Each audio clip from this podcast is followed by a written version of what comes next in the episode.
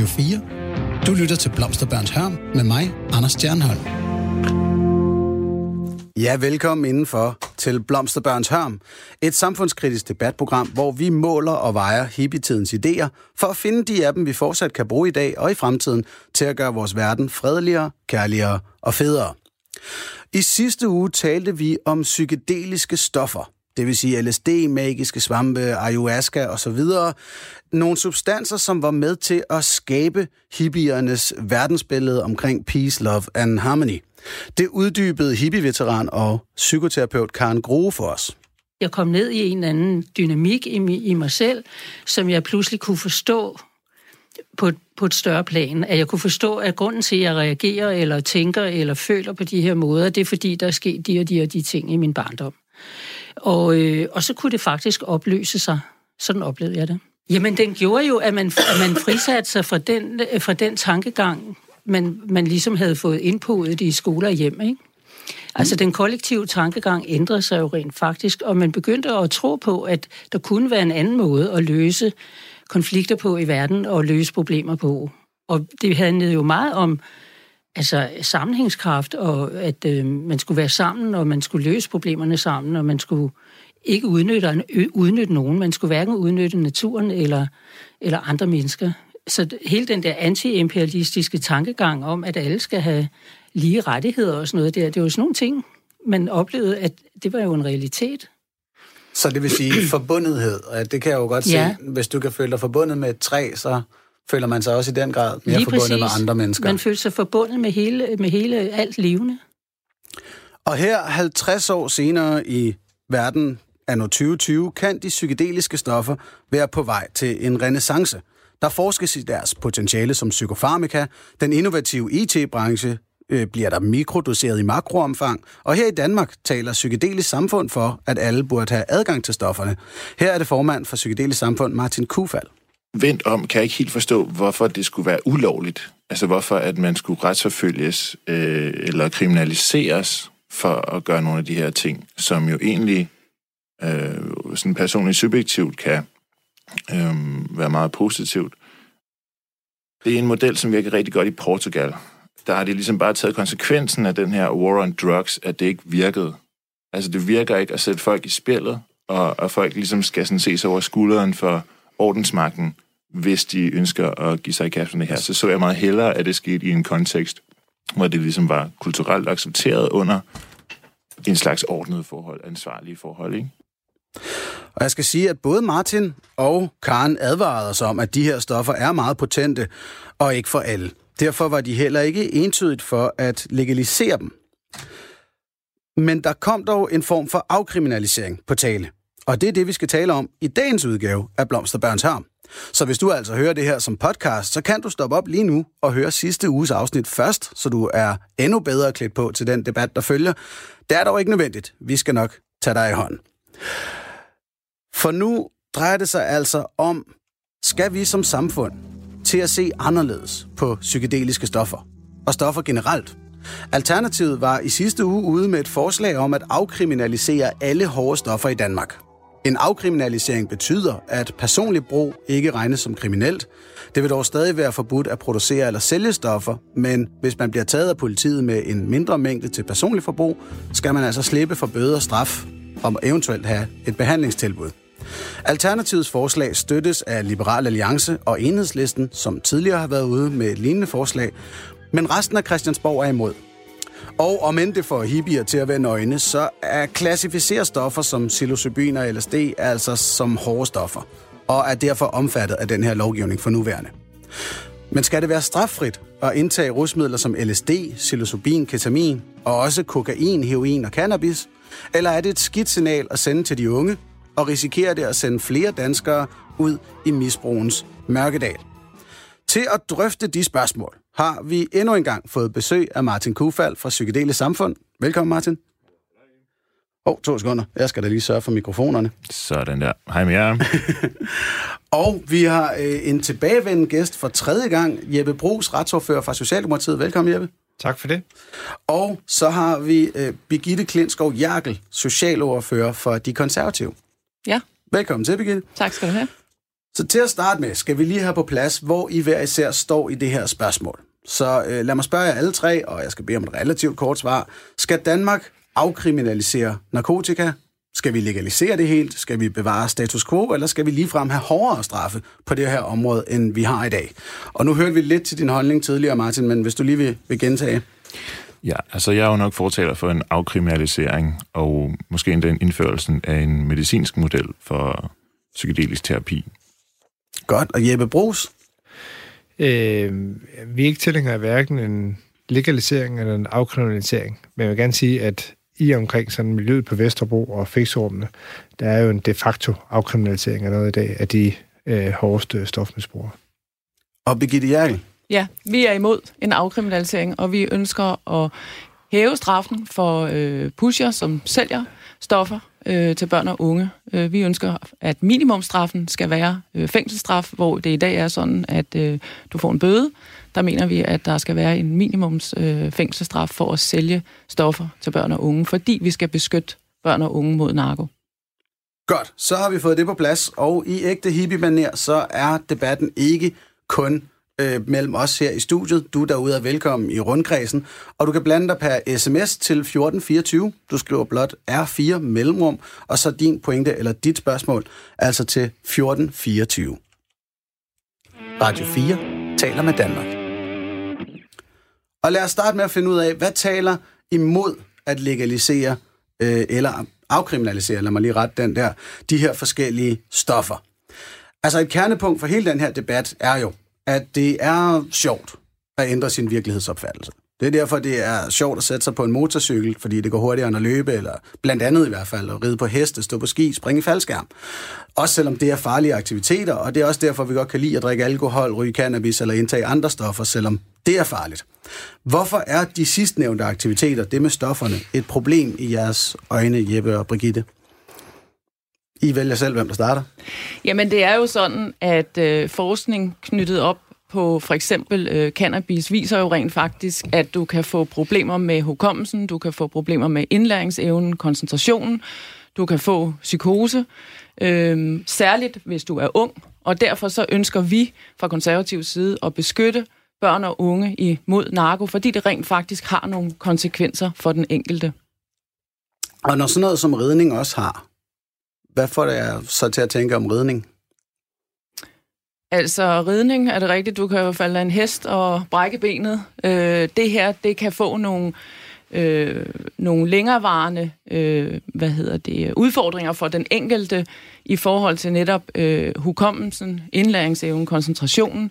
Du kan få som ung få svært ved at passe din skole og din uddannelse, øh, hvis du ryger ud i et misbrug af stoffer, og det ønsker vi ikke. Jeppe, hvad er dine grunde?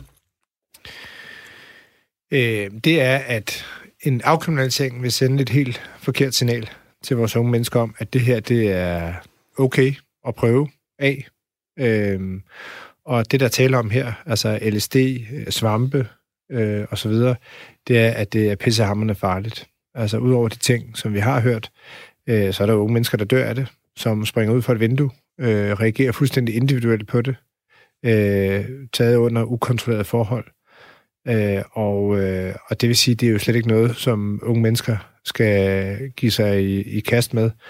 Og, og det er egentlig også, når jeg sådan hører folk og bliver bombarderet på sociale medier med nogen, der synes, at det er helt tåbeligt synspunkt at have, øh, så får man næsten det indtryk, at de også synes, at det er okay. Altså, og, og det er egentlig det spørgsmål, jeg godt kunne tænke mig at stille tilbage. Synes man egentlig, det er en, det er en acceptabel del af vores kultur, at unge mennesker skal tage LSD eller svampe eller andre ting, ecstasy, øh, og det synes vi er en fantastisk del, og det er udfoldet en ungdomskultur. Øh, det er jeg meget, meget, meget kritisk overfor, fordi det er ekstremt farligt. Yes, øhm, ja, det er et spørgsmål faktisk over til Martin. Det må, du må godt tage den.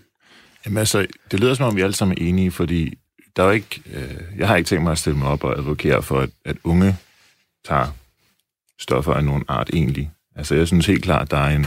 Vi har jo som med alkohol indført en, en aldersmodel, ikke? hvor vi ikke vil sælge alkohol til børn under 16. På trods af, at virkelig mange mennesker kommer til skade, som følge af alkohol.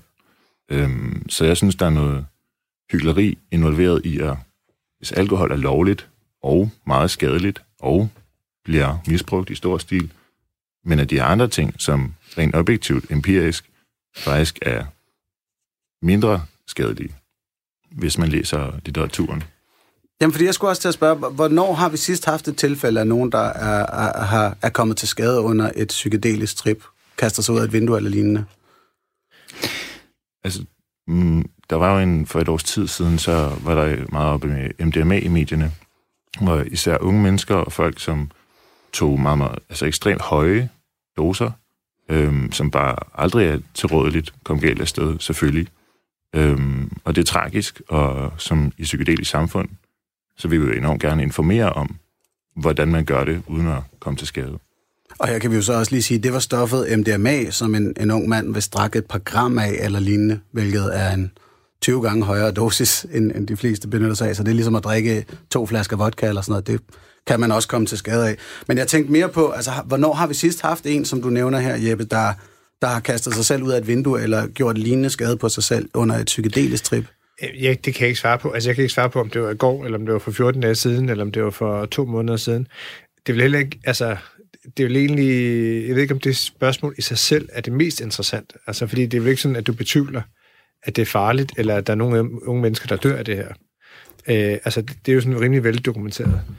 Øh, jo, det er hvis, det, et hvis, hvis, hvis, hvis, det er sådan, hvis det er sådan, nu taler vi om det der med, at det ikke er tilladeligt, eller vi ikke hensigtsmæssigt, at unge mennesker gør det. Altså, øh, vi forsøger faktisk at lave store kampagner for at få folk til at holde op med at ryge, fordi vi ved, det er rigtig farligt, vi ved, det er kraftfremkaldende. Øh, og øh, det med at ryge, øh, og så også, nu har vi også deltaget i et program her, hvor vi har diskuteret has og cannabis. Ja. Øh, og så det næste her, det er på trin på, på rækken her, det er så de her stoffer, øh, som er endnu farligere.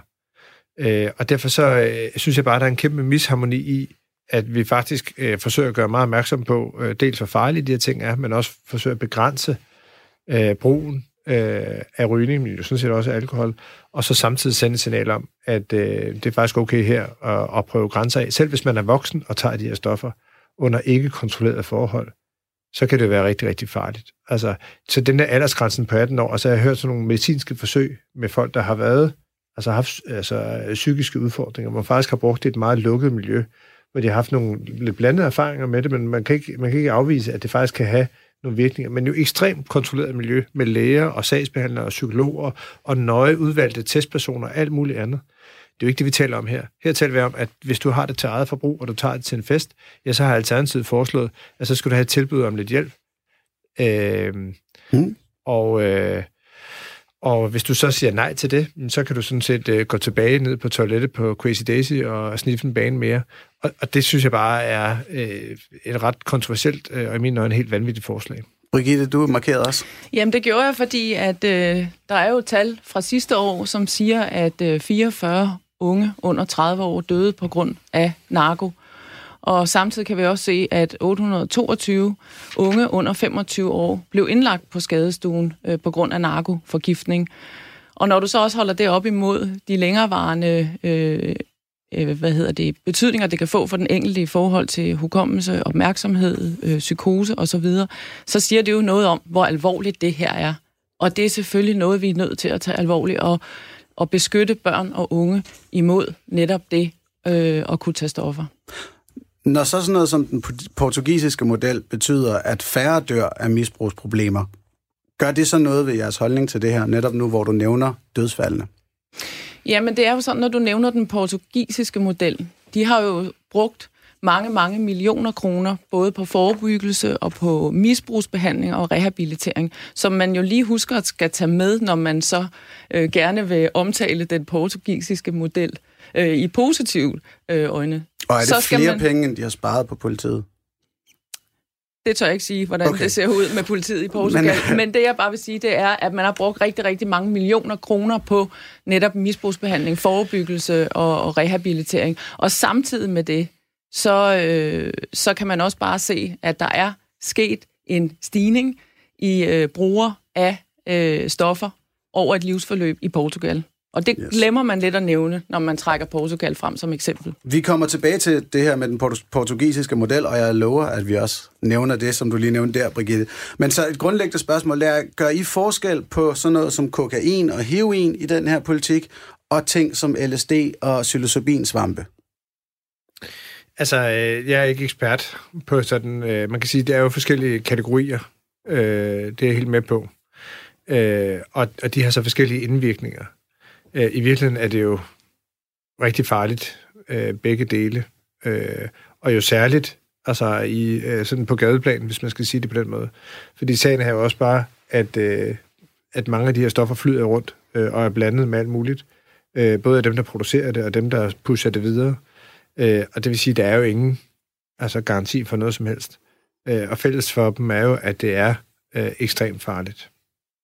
Martin? Ej, jeg har virkelig lyst til at byde ind, fordi det vil jeg bare gerne øhm, tage op til debat, fordi at forskellige stoffer har forskellige skadesprofiler. Mm. Og det har man simpelthen undersøgt. I 2011 var der i, i England øh, David Nutt og en forskningsgruppe, som sammenlignede de 20 mest brugte øh, rekreative og så videre stoffer. Heroin, kokain, rygning, cannabis, LSD, svampe, MDMA. Øhm, og det, de fandt der, var, at alkohol egentlig var the number one mest skadelige, når man så på individet og på samfundet. Øh, efterfulgt af de klassiske heroin, kokain og så videre. Øh, helt nede på 18. og 20. pladsen har vi henholdsvis LSD og svampe. Øhm, rygning lå på en 7. plads. MDMA var nede på plads nummer 13, altså cannabis var et sted cirka i midten.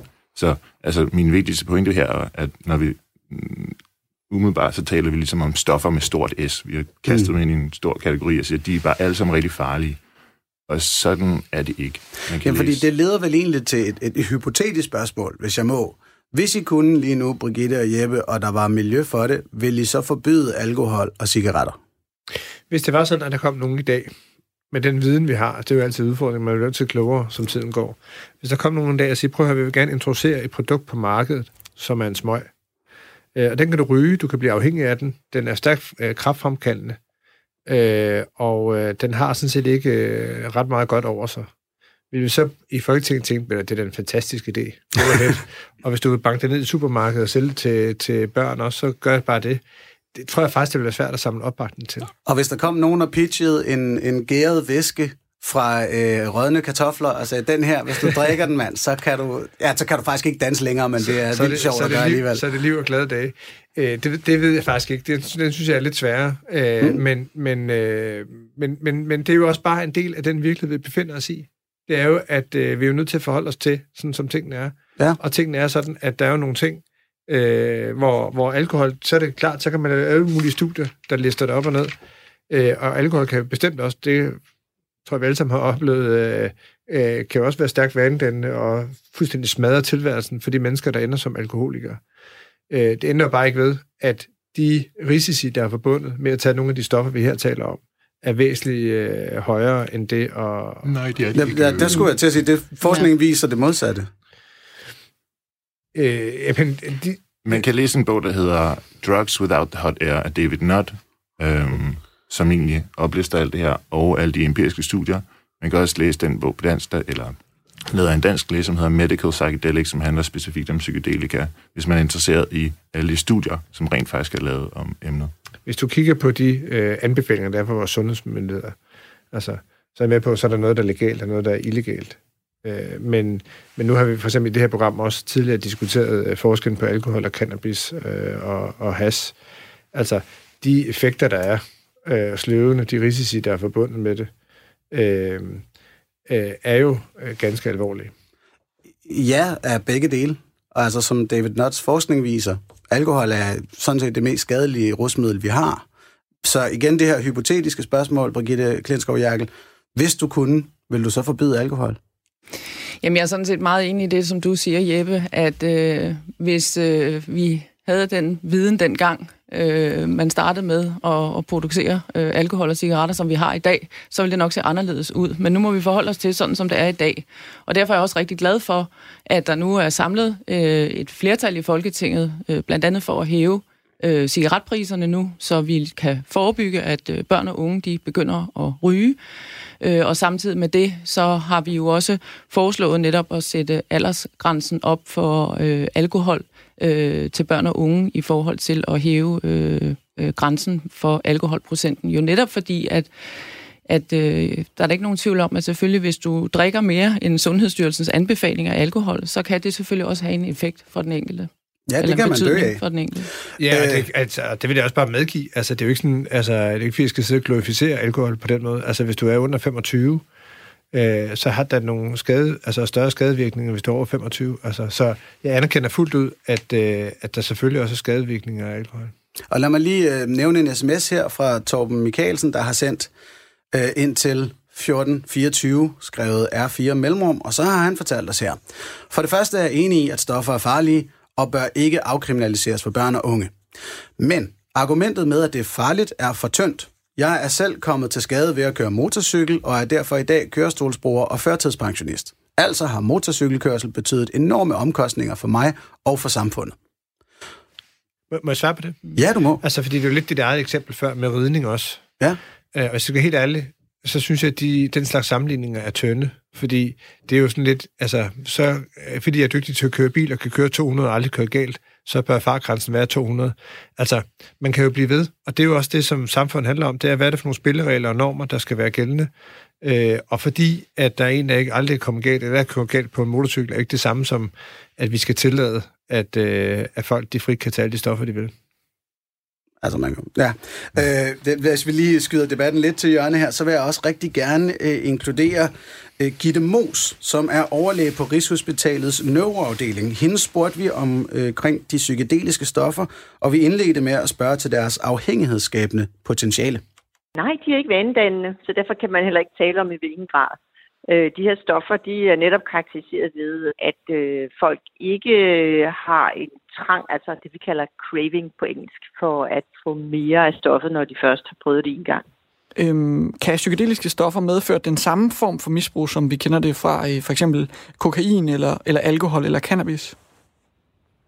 Jeg synes, en væsentlig forskel mellem, øh, mellem de psykedeliske stoffer og så de stoffer, du nævner der, herunder også alkohol, det er jo, at øh, de, alle de andre, du nævner, de skaber afhængighed.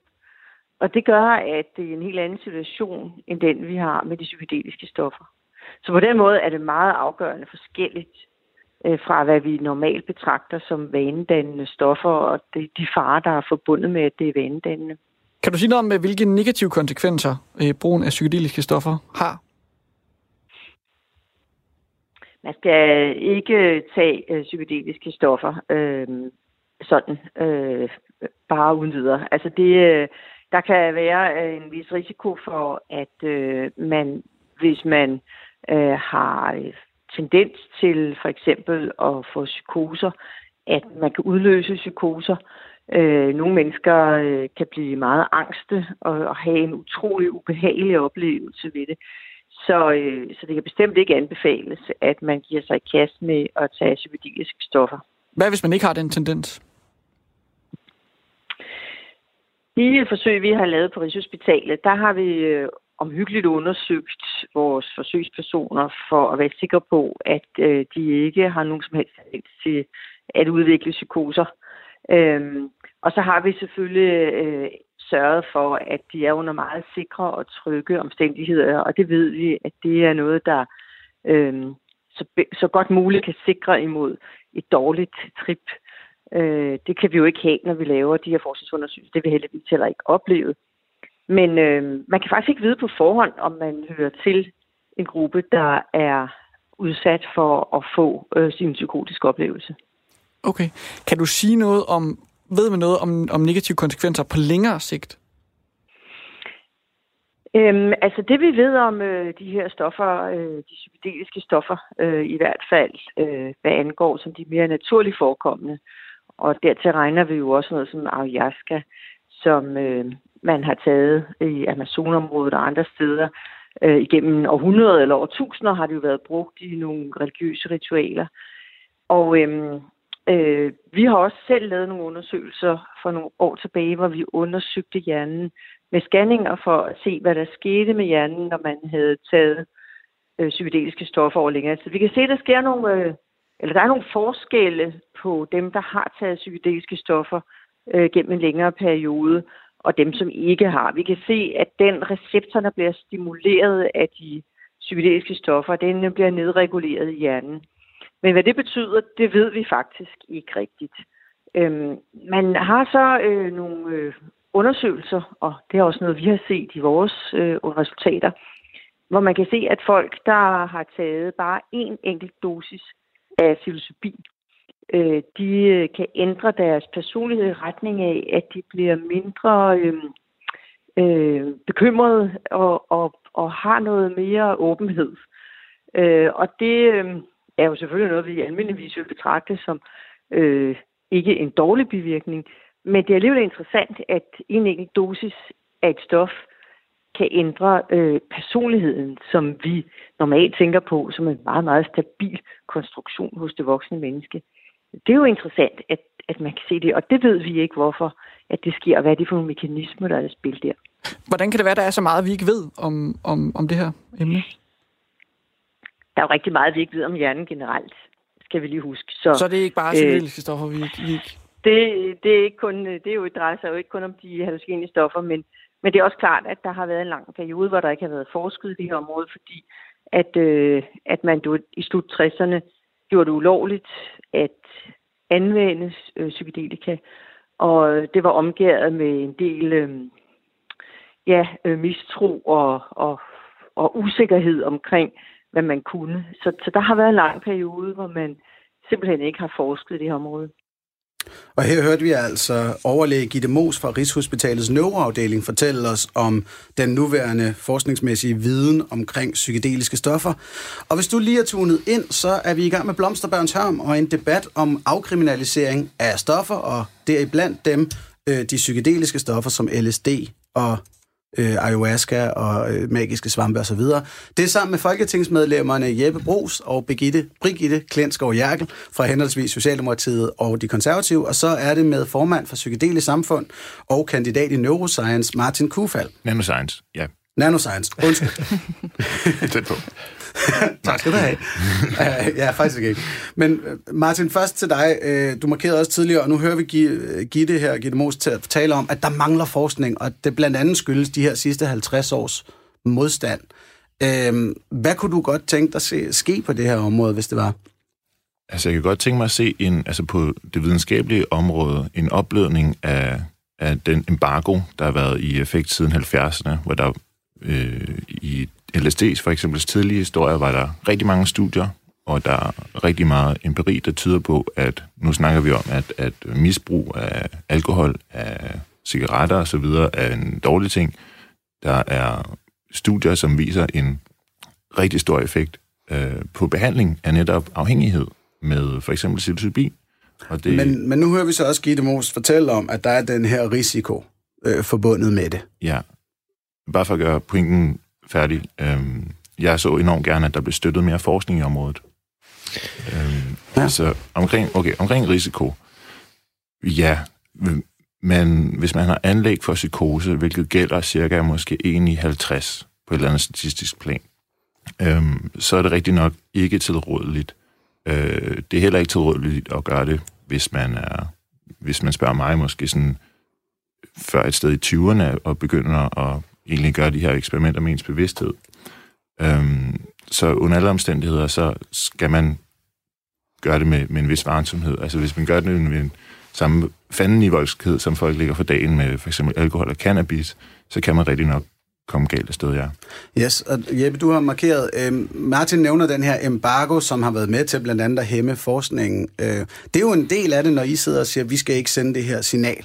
Det betyder så også, at man, man vel har den her modstand øh, også i forskningsverdenen. Er det ikke et problem, at vi er så skråsikre omkring, at det skal vi ikke gå i gang med? Jeg vil gerne prøve at skille tingene lidt ad her. Fordi det, der ligesom er anledning her, tænker jeg, det er jo det forslag om, at nu skal vi afkriminalisere, og det vil sige gøre det tilgængeligt for almindelige mennesker at besidde de her stoffer og også bruge dem til eget forbrug. Det, hun taler om her, er jo noget andet, hvis jeg hører det rigtigt og som egentlig sat helt for egen regning og ikke tages til indtægt hverken for Socialdemokratiet eller regeringen. Men, men interessant, om man får nogle meget depressive patienter i et meget kontrolleret miljø, hvor man udvælger meget nøje, og hvor de er omgivet af læger og psykiater og alt muligt andet, kan bruge de her stoffer til at ændre deres øh, løbebaner i hjernen, og dermed flytte dem væk fra depressionen. Øh, og det er jo sådan set det, som nogle af de her læger, som jeg har, har læst om og hørt om, øh, er fortaler for. Øh, og det kan man ikke afvise, kan være en relevant pointe. Ja, det kan jeg i hvert fald ikke. Men, men nu talte vi også før om det her med at afkriminalisere det for de store mængder. Og så mm. havde vi en tale om, nu er det jo ikke vane, den er det ikke så farligt. Ej, men det, det viser med de her stoffer, det er jo, at hvis du tager dem, så ændrer du lynhurtigt din tolerance. Og det vil sige, at næste gang, så skal der noget mere til, næste gang skal der noget mere til. Og vi taler om ekstrem, hvis du taler LSD for eksempel, ekstremt små mængder for, hvad der, hvad der ikke er, er farligt, og hvad der er farligt. Og så er du blandet, typisk blandet op i alt muligt andet. Øh, og det vil sige, det, det, det, er jo, det er jo det, vi er ude i her. Hvordan, hvordan skal du overhovedet... Altså, det synes jeg ikke, vi skal blande sammen imellem, hvad foregår der af forsøg i et meget kontrolleret miljø øh, på et hospital eller andre steder, og hvad foregår der ude i, i hallen ved Tusindes, øh, når der handles øh, stoffer derude. Godt, lad os lige tage, der var to påstande her. Det her med, at LSD bliver blandet op med andre ting, og at tolerancen stiger meget hurtigt, Martin. Er, er det også jeres erfaringer? Altså, lad os kigge på Portugal, fordi det vil jeg faktisk Jamen, der, hvis vi lige venter med at blande Portugal ind, og bare siger, LSD'en her, bliver okay. den solgt blandet op med andre stoffer? Det, det er jo så en, en, en effekt af, at det er kriminaliseret. Der er på en måde ikke nogen kontrol. Man kan teste sine ting, og det anbefaler vi også i psykedelisk samfund, at man simpelthen tester sine substanser, så man ved, hvad det er, man tager. Øhm, der er også forskellige initiativer rundt i verden, hvor der findes stoftest services, som netop er gjort Øh, det er tilfældigvis i Portugal, nu ser det altså alligevel. og vi har dem øh, også i Danmark, ved jeg. Ja, øh, det er rigtigt Man kan simpelthen få testet sine, øh, sine stoffer, hvad end det er, og finde ud af, hvad det er. Og det hæver simpelthen kvaliteten, og det fjerner noget af den risiko, der opstår ved, at man tager noget andet, man, end man tror, man tager, eller man tager noget, som man blander op med alt muligt. Øhm, så omkring det her med, med tilgængeligheden, altså det, det er lidt en myte at ved at kriminalisere stoffer, at man så gør dem mindre tilgængelige. Man har sådan set, når vi snakker om alkohol, de prøvede også i 30'erne at kriminalisere alkohol. Det var den der Al Capone storhedstid, ikke? hvor øh, man egentlig bare skabte et stort skisme af sådan ellers ret normale mennesker, som lige pludselig skulle, altså lige pludselig var blevet kriminelle, ikke?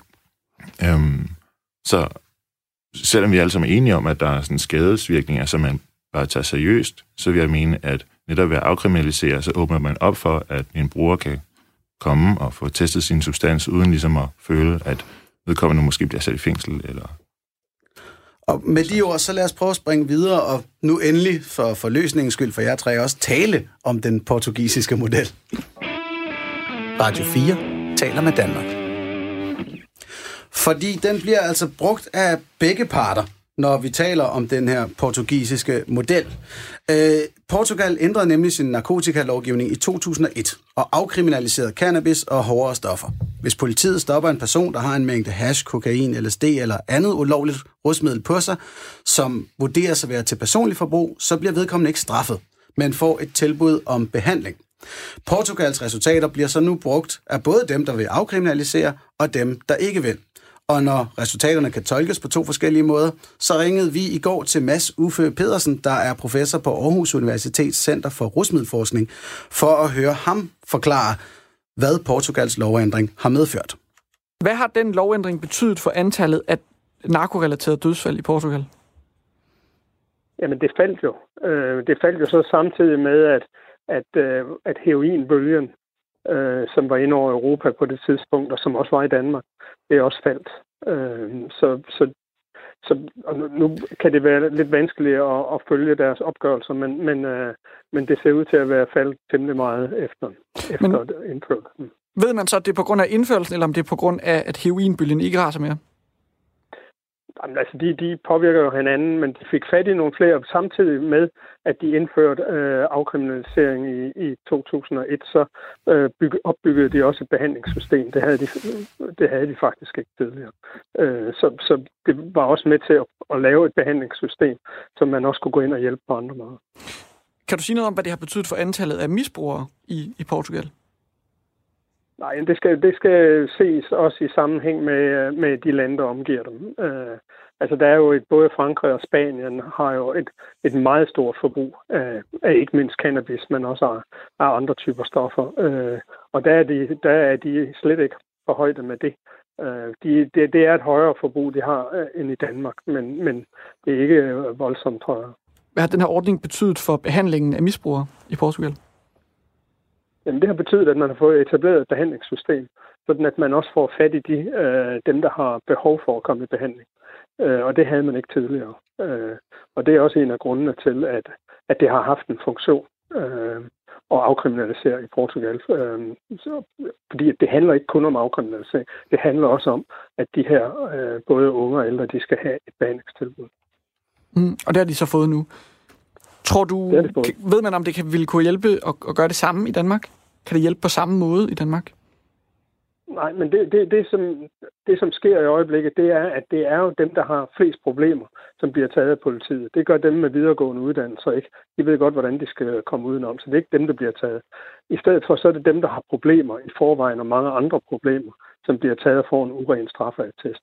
Og det har ingen funktion. Øh, Så skulle man hellere hjælpe dem i stedet for at få dem i behandling. Og det kunne man for eksempel gøre ved at omkonvertere øh, øh, en døde til øh, fem behandlingssessioner eller et eller andet, eller, eller at man stiller dem for en kommission eller en anden måde. Og det skulle man så diskutere i Danmark. Ikke? Det er altså Mads Uffe Petersen, en ekspert på sit felt, der her siger, at det hjælper ikke misbrugerne at give dem en bøde eller at straffe dem. Øh, så skal vi ikke stoppe med at gøre det, Brigitte Klenskov Jerkel fra De Konservative? Altså, jeg synes jo for det første, så har jeg lyst til at sige om, omkring, øh, omkring det her studie omkring Portugal, at øh, der er jo nogle ting, som er lidt misvisende, og øh, det kan man jo også høre på ham, du bragte i indslaget her, i forhold til de ting, som han fortæller. Øh, den ene ting er jo blandt andet det, at man jo har set en stigning i antallet af brugere, øh, og at øh, over livstid øh, i Portugal. Øh, det glemmer man ligesom at sige, og man glemmer også at fortælle øh, det her med, at man jo har sat øh, massivt ind i forhold til øh, misbrugsbehandling og forebyggelse og rehabilitering. Øh, når man gerne vil forsøge at fremhæve de positive resultater, så er det jo vigtigt at, at se det hele. Hvor- Hvordan er det egentlig, at det ser ud med resultaterne fra, fra Portugal? Så nu Øh. hvor han siger, at det gavner ikke misbrugerne at give dem en bøde eller straffe dem.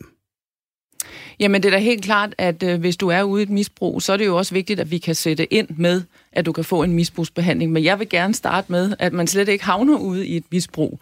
Og derfor så er det vigtigt for os at beskytte børn og unge imod narko og sætte ind rigtig tidligt i forhold til at få fat i dem, der rent faktisk sælger det her narko til børn og unge. Det er jo faktisk sådan i dag, at øh, der står jo øh, på nogle skoler pushere mm. og sælger stoffer til øh, børn, øh, mindreårige børn, til unge øh, ved gymnasiefester, Yes. øh, Og- og og, hvilke- og som, hvor der er nogle unge mennesker, der kan risikere at ryge ud Yes. i et langvarigt misbrug. Er det sådan et samfund, vi vil have? Det tror jeg ikke, der er nogen, der gerne vil have. Øhm, hvad virker i forhold til at stoppe den udvikling? Jamen, jeg mener helt klart, at øh, vi skal sætte ind med hårdere straf i forhold til dem, der sælger de her stoffer til Og børn og hvornår unge. har det vist sig at virke? Jamen, øh, det er jo faktisk sådan, at i dag, så kan du slippe med en bødestraf øh, for at sælge øh, stoffer. Vi vil gerne fra det konservative folkepartis side indføre øh, en fordobling af straffen, Det- fordi det er rent faktisk det er sådan, med på, og en minimumstraf, en minimums fængselsstraf for det her. Øh, eller minimumstraffen skal være fængsel for det. Og det vil jo rent faktisk betyde, hvis jeg må tale færdig, mm. at i det øjeblik, at du kommer ind og sidde for at sælge stoffer til børn og unge, så kan du jo ikke rende rundt ude på gaderne og stå nede foran øh, skoler og uddannelsesinstitutioner og sælge stoffer til børn og unge. Og har vi evidens for, at det virker? Jeg tror på, at man vil tænke sig om en ekstra gang, hvis man ved, at det her det rent faktisk medfører fængselsstraf. Og det er vigtigt, at vi sender et signal om, at det her, det mener vi altså faktisk er ret alvorligt. Men Så hvis vi, hvis vi, vi skal mod beskytte land, børn som, og unge imod som, narko. Hvis vi kigger mod et land som USA, som har fængslet flere pusher end noget som helst andet land i verden, har det der virket? Nu nævner du selv USA. Der har vi jo så også øh, Colorado, som i 2012 øh, afkriminaliseret øh, og øh, hvad hedder det, gjorde cannabis lovligt. Og der har det jo bare vist sig, at øh, der er kommet flere brugere, der er kommet mere kriminalitet, der er, At der er øh, kommet smugler kriminalitet. Der er ikke kommet pusher ved skoler. Der er kriminaliteten afsted, der er Jamen, jamen, øh, igen, hvad det er hedder det, flere indlæggelser, som er, er relateret til cannabis. Der er sket flere trafikulykker, hvor at, øh, det også er relateret til cannabis. Det synes jeg er bekymrende. Martin Kufald, du markerede flere gange her. Øhm, ja, where to start? altså det vi hører, det er jo ligesom en klassisk, øh, den der war on drugs retorik, og i min verden, så, så er det bare, det, eksperimentet er prøvet, og det virker ikke. Øhm, en anden ting er, at vi er alle sammen interesseret i øh, at nedbringe afhængighed og misbrug. Det er vi helt enige om, men der er, altså, din argumentation beror på en myte om, at stoffer skaber misbrug. Og det stoffer er et sym, eller stofmisbrug er et symptom på nogle andre problemer, sociale problemer og nogle personlige problemer. Og det vigtige, der skete i Portugal, det var, at de skiftede kulturel mentalitet. I stedet for at betragte stoffer som et kriminelt problem, øh, så betragter man det mere som et socialt problem. Så sådan, det handler mere om, om den måde, folk bliver mødt på. Er man en junkie, eller er man en, som på en måde er, er, er ude i et misbrug? Jeppe Brugs, hvor står du her? Er du enig med Brigitte, eller hvordan tolker du Portugals resultater? Øh, jamen, jeg, jeg er sådan set enig i, at man kan ikke tage Portugal og så sammenligne med Danmark. Altså, og det hører måske også, øh, at du er lidt... Altså, fordi de stod i en helt anden situation. Altså, det var en ud af 100, der var heroinmisbrugere. Øh, de havde masser af soldater, der vendte tilbage fra konflikter i Afrika, som var, var, var stærkt misbrugere. Det flød med heroin og alt muligt andet. Og, og ham, der var... Nu har jeg bare selvfølgelig også forberedt lidt til debatten i dag. En af hovedarkitekterne bag modellen har jo så udtalt, at hvis man alene afkriminaliserer ikke gør noget andet, så bliver tingene værre. Og derfor i den her debat, og tingene går lidt hurtigt, så bliver det ligesom det vidundermiddel. Det er bare en afkriminalisering. Og det er negligeret. Det synes jeg sådan, at Brigitte redegjorde meget godt for, at man gjorde en hel masse ting i Portugal. Øh, og, og jeg er da sådan set enig i, at øh, misbrug, øh, når det kommer dertil, formentlig også er, en, er et symptom på nogle andre udfordringer. Men betyder det, hvis man køber den, det er sådan, tror jeg godt, vi kan være enige om, betyder det så at sige, jamen, hvis du har andre udfordringer, så er det så okay, at, vi, at du lige får lidt nemmere adgang til nogle stoffer? Altså, vi skal jo gøre mange ting for at vende den udvikling. For vi, vi må jo bare konstatere, og det, det kan man jo bare kigge på det, den seneste ja, undersøgelse. Bare lige der, hurtigt, altså den der forskning, der ligesom ja, ja. siger, at det er miljøet, snarere end stoffet, der skaber afhængigheden. Og så, så der, ja, der vil en afkriminalisering, som ændrer miljøet, vil have en effekt. Hmm, ja til den første del, nej til den sidste. Altså fordi i den præmis, så siger du, at hvis vi afkriminaliserer, så ændrer det miljøet. Ja. Det, det er ikke sådan set, det, det er jeg ikke enig i. At hvis du alene afkriminaliserer, det er heller ikke det, de siger i Portugal. Hvis du ikke gjorde andet end bare afkriminalisere, vil du så ændre kulturen og miljøet? Det tror jeg ikke på. Jeg men, tror men på, her, og her mener du så en afkriminalisering uden eventuelle behandlingstilbud og Præcis, andet? ligesom alt Okay, andet. men er der altså, nogen, der har foreslået den ordning? Jamen, øh, det alternativ lagde frem her, nu spurgte jeg selv til Kanter, som stod som, som arkitekt på det, og jeg var egentlig overrasket over, fordi jeg havde faktisk først troet, at du, du så skulle tvinges i behandling. Så sagde jeg, nej, nej, det er bare et tilbud. Øh, det betyder så, at hvis du så bliver stoppet ud til halvfesten ude på Tusindes og siger nej... Hvad er der med øh, Tusindes? tæt på det, når jeg selv er vokset op. Jeg risikerer at få her, Jeppe. Altså. øh, det kan også være den hvilken anden halvfest i Danmark, eller et diskotek, hvor det var. Øh, så siger du nej til tilbud, så fortsætter du festen. Det der pointen her, det er, at hvis vi vil ændre den kultur, og det skal vi, øh, så skal vi gøre rigtig, rigtig mange ting for at få banket ind i hovedet på vores unge mennesker, at det her det er mega farligt. Og når vi gør det, så synes jeg ikke, vi skal starte med at sige, i øvrigt, så er det legalt at gøre det. Okay, og jeg skal lige hurtigt sige, at det er Sikander Siddiq, øh, retsordfører for Alternativet, du der henviste ja. til. Og ja, ordningen er et tilbud om behandling, ikke en tvangsbehandling. Øh, men netop det her med at tilbyde behandling, det har i, i Odense Kommunens rådmand for SF, Brian Dybro, luftet sine tanker om. Han vil gerne måske lave byen om til et lille mini-Lissabon. I hvert fald til en vis grænse. Han vil ikke afkriminalisere eller legalisere stoffer, men han vil have politiet til at hjælpe misbrugere og ikke-misbrugere, der bliver taget for narkotikakriminalitet, til at modtage rådgivning og eventuel behandling. Vi har spurgt ham, hvad det er, der tiltrækker ham ved den her model. Jeg kan jo se, at Portugal har haft rigtig stor succes med at hjælpe folk ud af misbrug. Og når man kan i det omfang i Portugal, så synes jeg, da, at øh, man skulle være et skarn, hvis man ikke vil kigge derned og se, øh, hvad vi kunne lære herhjemme af det. Og det er også derfor, at jeg har taget initiativ til at prøve at lave sådan en lokal udgave af Portugal-modellen. Her taler jeg ikke om legalisering, fordi øh, det er et spørgsmål for Folketinget, men jeg taler om det med, at øh, når politiet træffer øh, en ung eller andre ude på gaden med stoffer på sig, så skal politiet kunne henvise til lokalt øh, fagråd bestående af nogle øh, ja, fagfolk, som kan tage en snak med, med det her menneske, med det her unge menneske, spørge, hvad, hvad kan vi hjælpe dig med? Og det kunne jo være, at man kunne fange nogen tidligere i et misbrug og få dem ud af det, øh, få dem ud af misbruget og få dem ind på rette kurs, for eksempel uddannelse og få øh, bolig, øh, støtte i boligen, hvis det er det, der skal til. Eller det kunne også være andre ting, som, øh, som man sidder og har brug for hjælp til. Mm. Det forudsætter selvfølgelig, at politiet er med på sådan et samarbejde, og derfor så øh, holder jeg også møde herinde så længe med, med Fyns politi, den øverste ledelse, for at høre, kunne vi prøve at lave sådan en lokal udgave af Portugal-modellen? Ja, du, du nævner jo selv uh, succesen, uh, at den har medført flere færre uh, misbrugere. Men modellen har jo sådan set også medført, at der er flere, der prøver uh, stoffer. Bekymrer det dig? Øh, ja, jeg synes, det er en virkelig, virkelig dårlig idé at prøve, øh, prøve stoffer, fordi det kan føre alverdens øh, ulykker med sig. Jeg øh, taler jo heller ikke for, at nu skal vi bare indføre Portugal-modellen i fuld skala i hele Danmark og med ændret lovgivning og alt muligt andet.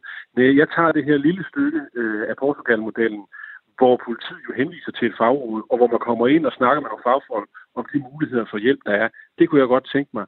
Det vil jo selvfølgelig være på frivillig basis, hvis vi skulle lave det her i Odense, øh, fordi det kan vi ikke tvinge nogen til. Det skulle i hvert fald så betyde, at man skulle øh, ændre øh, i lovgivningen. Men jeg er bare lidt utålmodig. Jeg vil gerne i gang. Lad os nu prøve. Det kan være, at vi får nogle, nogle gode erfaringer. Øh, og hvis vi ikke gør det, så stopper vi bare med det samme. Hvis vi får nogle gode erfaringer, jamen så skal vi selvfølgelig bare fortsætte det. Og så kan det jo også være, at der er andre kommuner, der øh, vil kopiere modellen.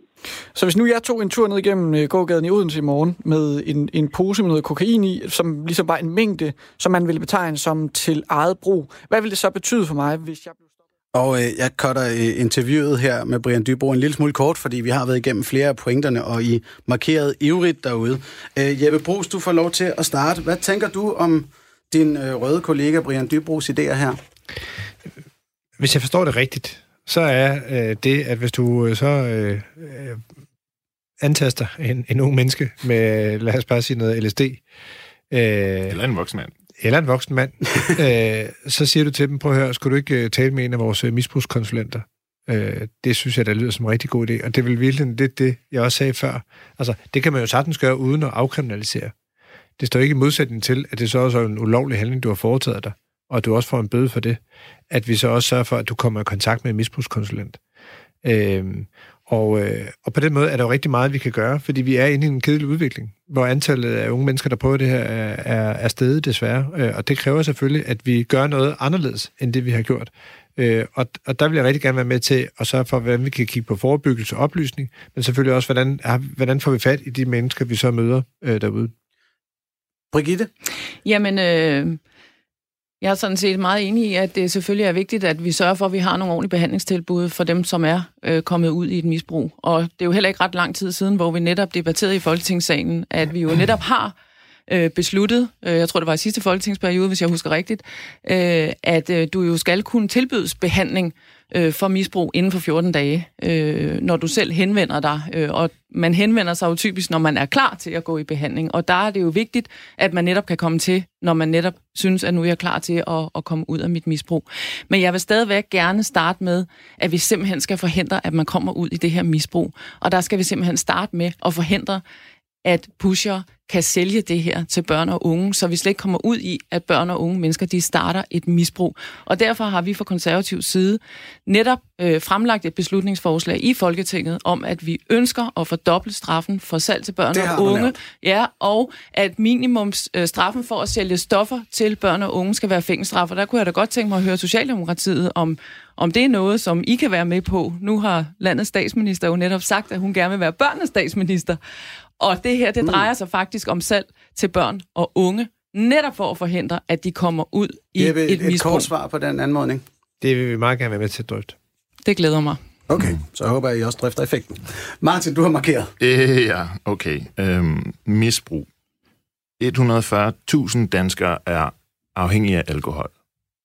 2.900 mennesker dør, eller døde i 2013 øh, hvor alkohol var involveret på den ene eller anden måde, om det så var et trafikdrab, eller øh, leverskade, eller what have you.